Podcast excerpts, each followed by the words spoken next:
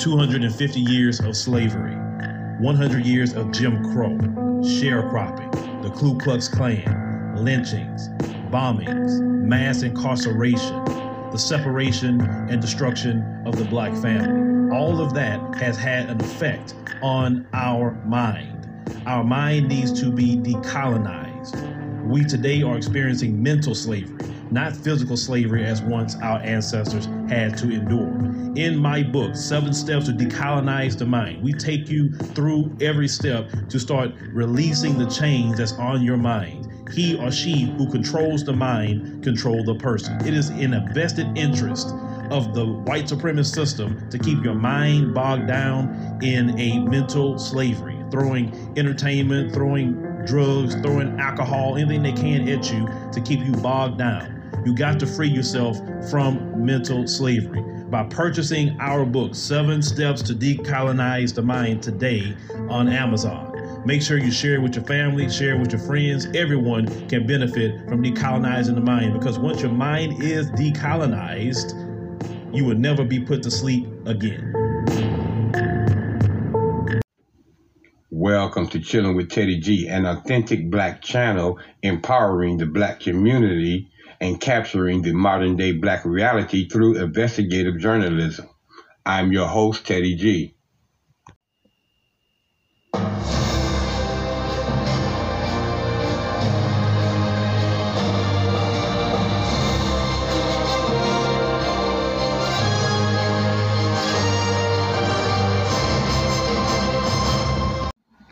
To all of my melanated kings and queens, my brothers and sisters in Africa and South Africa, and to my listening audience around the globe. I welcome each and every one of you back to another episode of CWTG, where I'm your host, Teddy G, and you know on this channel we discuss anything and everything with absolutely no sugar, no frosting, and definitely no mayonnaise. We have breaking news, ladies and gentlemen. We have the sentencing of the three men who murdered Ahmaud Arbery and we're going to get right into that, ladies and gentlemen, as soon as we do a little uh, housekeeping and get our dirty laundry clean with the Copyright Disclaimer Act of 1976 under Title 17, Section 107.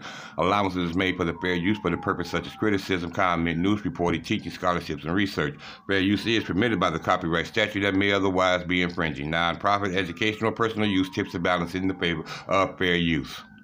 So let's go right into this uh, special report. Good afternoon, and we're coming on the air at this hour for the sentencing of the three men convicted for the murder of Ahmaud Arbery in Georgia. Of course, it's a case that made national headlines. Ahmaud Arbery, an unarmed black man, just 25 chased down, shot, and killed while jogging.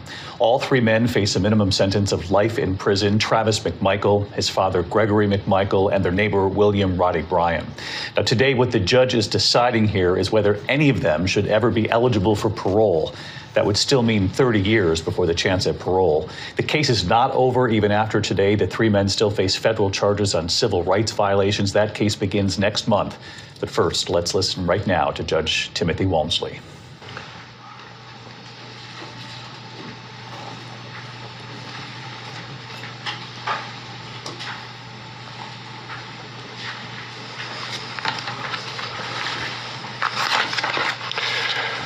All right. The uh, way the court's going to address this, I'm going to make uh, a few remarks and then address each one of the defendants with regard to sentencing. And the remarks are intended to be uh, general, but also taken into consideration in the individual sentencing portion uh, of the court's statement. So that's how we intend to proceed.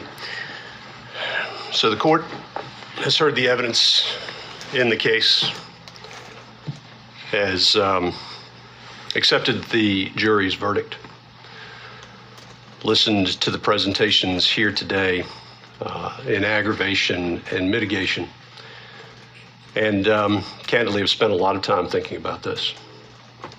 This is a case that has um, uh, taken a lot of uh, time and energy on a lot of people's parts.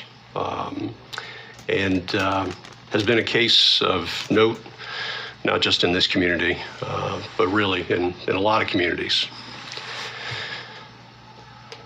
What we're here today to determine is what an appropriate sentence is, quite separate from the notoriety of the case, and any other outside influence that may exist. And so the court um, is going to be very careful in, in explaining that the court has considered just the evidence and what is appropriate under the circumstances of this case to consider in the Superior Court. So, that all being said, let me start with this statement. As we all now know, based upon the verdict that was rendered in this court in November, Ahmaud Arbery was murdered. It's a tragedy. It's a tragedy on many, many levels. Almost 20, uh, I'm sorry, on February 23rd of 2020, almost two years ago, a resident of Glynn County, a graduate of Brunswick High, a son, a brother, a young man with dreams was gunned down in this community. As we understand it, he left his home apparently to go for a run, and he ended up running for his life. He entered the English home at approximately 1:04 p.m. and left that home at about 1:08 on that day. At 1:14, Greg McMichael calls 911 to let them know that there's a black male running down the street. And within moments, Ahmaud Arbery is shot and killed. The three men that are now before this court chased him in a residential neighborhood for at least five minutes in pickup trucks armed with a shotgun and a 357 revolver. The state mentioned this today about the time period, but I do want to put that time period in context. And the only way I could think to do so may be a little theatrical, but I think it's appropriate. I want us all get a concept of time. And so, what I'm going to do is I'm going to sit silently for one minute. And that one minute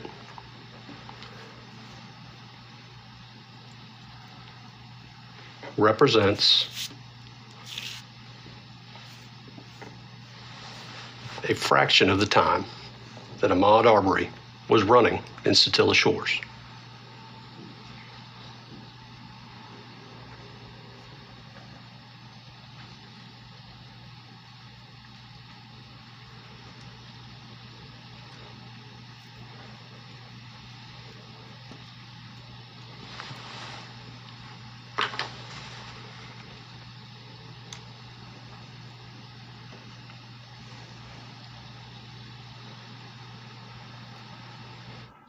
Those circumstances, including but not limited to all aspects of the crimes charged, the past criminal record or lack thereof of the defendants.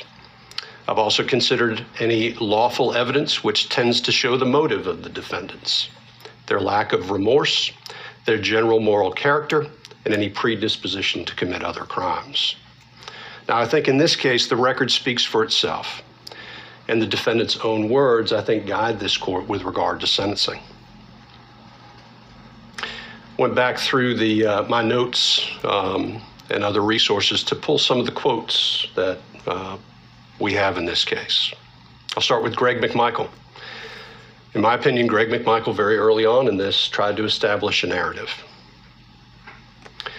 He made comments like, Ahmaud Arbery was trapped like a rat.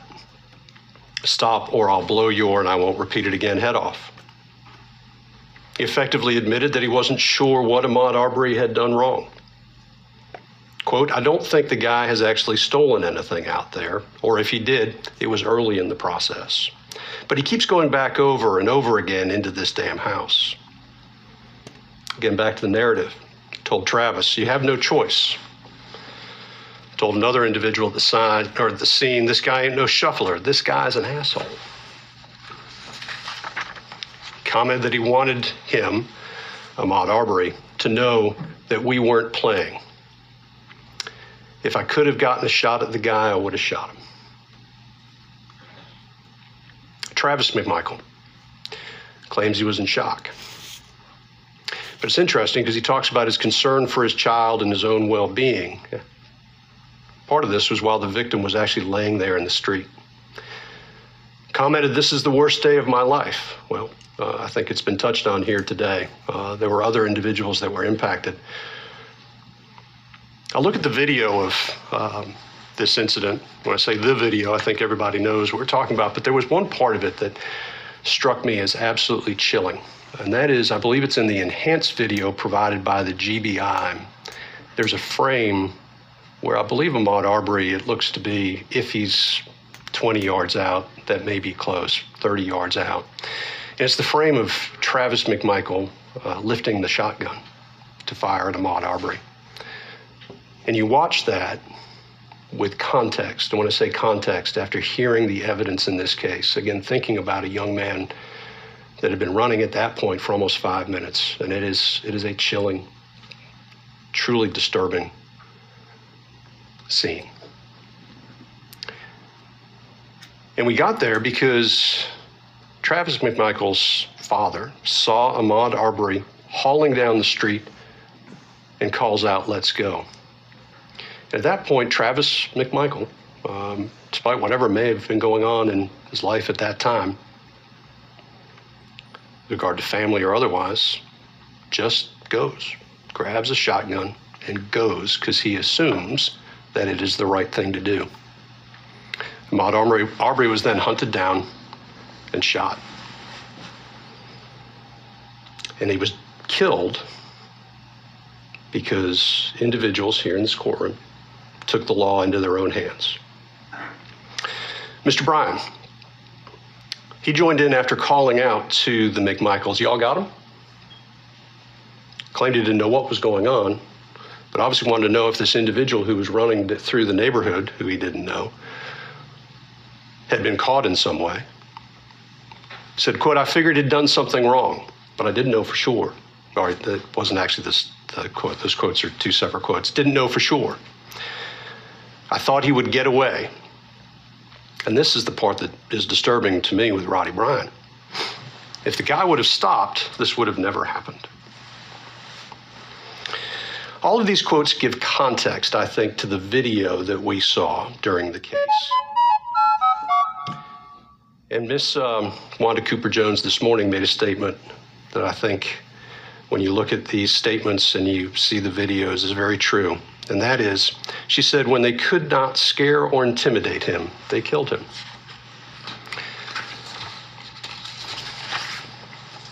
There's been discussion about remorse. And I agree with counsel that it is, it is dangerous for defendants uh, who have multiple prosecutions against them to make statements of remorse. But remorse isn't something that is simply uh, a statement of regret. Remorse, I think, can be determined by looking at somebody's reaction to difficult circumstances and the reality of the situation that they're in. Again, it doesn't require an apology, and quite honestly, sometimes apologies are made simply to get past uh, problems. Remorse is something that's felt and demonstrated. In this case, getting back to the video, again, after Ahmaud Arbery fell, the McMichaels turned their backs. A, again a disturbing image, and they walked away. This was a killing. It was callous, and it occurred, as far as the court is concerned, based upon the evidence, because confrontation was being sought. I think the statement was made during closing arguments. It's interesting to note that the most violent crime in Satilla Shores was the murder of Ahmaud Arbery. So, sentencing does not generally provide closure. I think Ms. Wanda Cooper Jones also talked about closure, uh, but I, I, don't. I don't find that it really does, and I think that's an unfortunate thing. Because in this case, I think many people are seeking closure. The mother, the father, the community, and maybe even parts of the nation. But closure is hard to define and is a granular concept. It's seen differently by all depending on their perspective and the prism of your lives. Instead of closure, maybe we best see today's proceeding as an exercise in accountability. We are all accountable for our own actions. Sometimes, in today's day and age, that statement is lost upon many. And today, the defendants are being held accountable for their actions here in Superior Court. Today demonstrates that everybody is accountable to the rule of law. Taking the law into your own hands is a dangerous endeavor.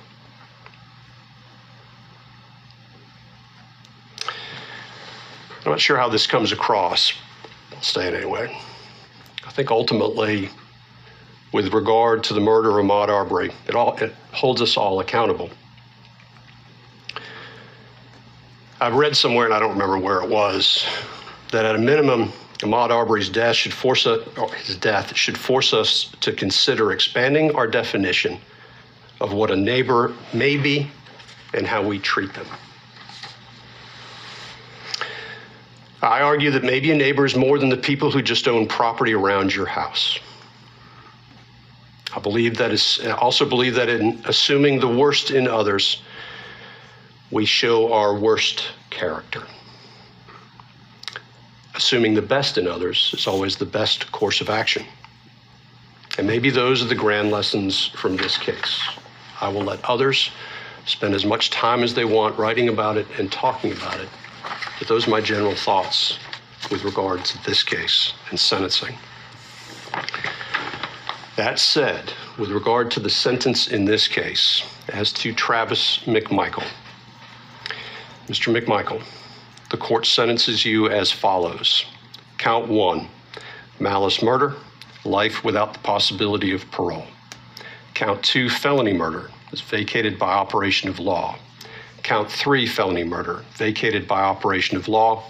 Count four, felony murder, vacated by operation of law. Count five, felony murder, vacated by operation of law. Count six, aggravated assault, merges into count one. Count seven, aggravated assault. The court sentences the defendant to 20 years consecutive to count one. Count eight, false imprisonment, merges into count one. Count nine, attempted false imprisonment, five years concurrent to count seven. That is life plus 20.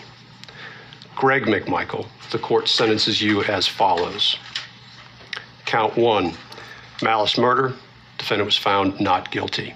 Count two, felony murder, life without the possibility of parole. Count three, felony murder, vacated. When to say vacated, it's vacated by operation of law in all cases. I just, I'm not going to repeat it. Count four, vacated. Count five, vacated. Count six merges into count two. Count seven, aggravated assault, 20 years consecutive to count two. Count eight, 10 years concurrent to count seven. Count nine, five years concurrent to count seven. That is life plus 20 years. Roddie Bryan, I do want to separate a little bit because the state is making a different recommendation. And despite the back and forth that uh, Mr. Gough and I had during this case, I do want to point out a couple things that he raised that I think are appropriate to raise with regard to the sentence. Um, as far as the remorse, um, I think Roddie Bryan stands in very different shoes. Um, it is obvious from the beginning uh, that he questioned the tragedy that had occurred at the scene. It was on, uh, I believe. I remember whose body cam, but the body cam, in fact, questioning whether or not what had occurred had occurred, and then took steps early on in this process. I think that demonstrated that he had grave concerns that what had occurred should not have occurred. And I think that does make Mr. Bryan's situation a little bit different. However, Mr. Bryan has been convicted of felony murder. And I do not uh, believe it can be uh, disputed based on the facts of this case that uh, the verdict uh, was an appropriate verdict based upon the evidence presented, at least. And when I say appropriate, what I mean is legal. Um, because I believe there's some, been some discussion about some differences between Mr. Bryan and, and the McMichaels. Um, there may be some differences, but it does not change the fact that was it not for the fact that Mr. Bryan used his vehicle in a way to uh, impede Mr. Arbery's uh, course of travel, this may not have ever occurred, and that is sufficient for felony murder. He did cooperate with law enforcement. I will point out uh, Mr. Gough 17101B. There's actually a case out of Chatham County uh, that says it would not apply under the circumstances of this case. So the court recognizing that Mr. Bryan's position is different. Uh, again, Mr. Bryan was found not guilty on count one and count two. The court sentences Mr. Bryan to uh, life with the possibility of parole on count three. Count four is vacated. Count five is vacated. Count six, the defendant was found not guilty. Count seven merges into count three. The defendant is sentenced to 10 years consecutive to count three on count eight and five years concurrent with count eight. Both of those counts, though, will be suspended sentences, which gives Mr. Bryan a life with the possibility of parole sentence. Those are the sentences, the court having pronounced sentence, first with regard to Travis McMichael. Mr. McMichael, you are hereby notified that under the law of Georgia, you are entitled to appeal the guilty verdict of the jury, and if you decide to do so, you must file your appeal within 30 days of this date. You are also informed that you have the right to retain a lawyer of your own choice to represent you on your post trial motions and appeals to the appropriate appellate court of Georgia. If you cannot afford a lawyer, the court will appoint one for you. You are entitled to and will be given a transcript of all pretrial, trial, and post trial matters without cost to you if you cannot afford a transcript. You may file a motion for a new trial or you may appeal your case directly to the appropriate appellate court of Georgia for review. You are also advised that the statute of limitations for habeas corpus in this state is four years in the case of felonies and one year in the case of misdemeanors. The statute begins to run from the date the conviction becomes final. And just to be clear on the record, I'm going to go through the statement with regard to each defendant. So, as to Gregory McMichael, you are hereby notified that under the law of Georgia, you are entitled to appeal the guilty verdict of the jury. And if you decide to do so, you must file your appeal within 30 days of this date. You are also informed that you have the right to retain a lawyer of your own choice to represent you on your post trial motions and appeals to the appropriate appellate As we continue to listen in here to Judge Timothy Walmsley in that Georgia courtroom, we have learned this afternoon of the sentences of the three men in Ahmaud Arbery's death. Uh, Travis McMichael, who shot Arbery, uh, life without the possibility of parole, life in prison uh, for the crime. His father, Gregory McMichael, given the same sentence, life without parole. Uh, their neighbor, Roddie Bryan, uh, who used his vehicle, the truck, uh, was given life with the possibility of parole. The judge making it clear uh, he believes that's because he is the only one uh, in the evidence in this trial who showed uh, any kind of concern afterward uh, for the crime.